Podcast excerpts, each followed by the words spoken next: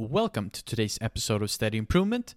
We are going to talk about goals, one of the most common words in the world of selling.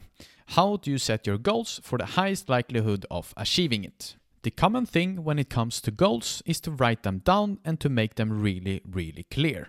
It should be no difficult language. It should be crystal clear on what it is. For example, having $100,000 in my bank account on the 25th of January 2025.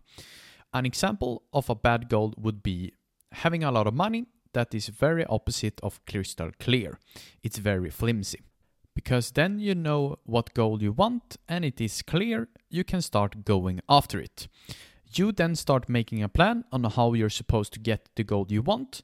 You can break the goal down in small steps.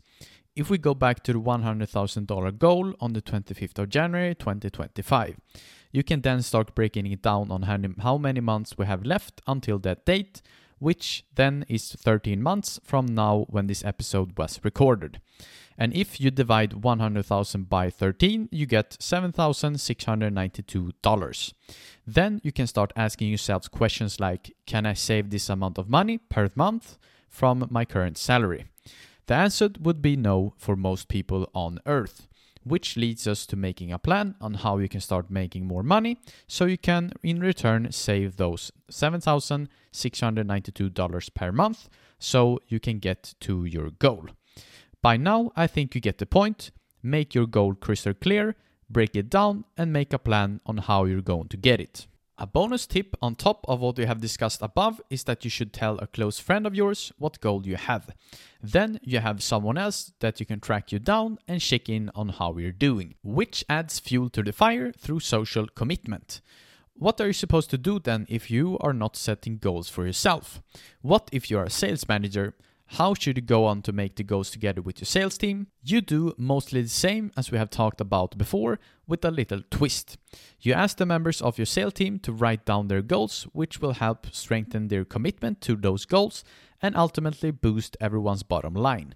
Similarly, it is wise to ensure that during the meeting, participants write down and publicly share these actions that they have agreed to take. What do you do then when you have reached your goal?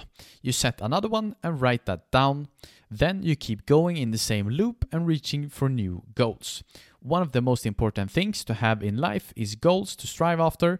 It can be personal goals or it can be career goals. From my experience, I think you should have both of them. Have goals regarding your health, career, money, and relationships.